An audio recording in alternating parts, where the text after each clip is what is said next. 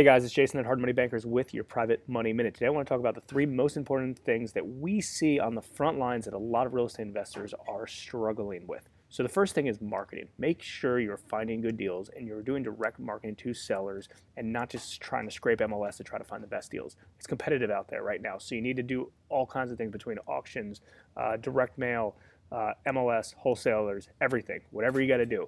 Um, I've done a lot of videos related to direct mail and other types of marketing techniques. So circle back on some of those. That's the, the first thing that we see a lot of investors struggling with. The second thing is understanding how to comp and property and properly value their assets and their properties. There's so many deals that come across our desk that borrowers and real estate investors they're a little naive to the to the market think the property is worth 225 235 245 and in reality when they sit down and they really analyze the, the numbers it's only worth maybe 200 or they don't notice it until five months later when they fully renovate the house it only sells at one, you know 199 or 200 so make sure and i've done a lot of videos on that as well so circle back to those as well make sure you truly truly truly know how to value and comp a property based on the upgrades that you're doing.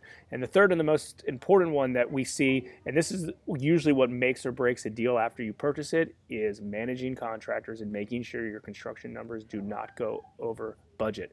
I almost find it insulting and unacceptable if you have a $30,000 budget and you can't keep that budget. You have to do, it's your job to do whatever you got to do to keep that at budget. For instance, if you have a $30,000 budget and it goes to $40,000, $10,000 over, that is the same thing as you paying $10,000 too much for that property.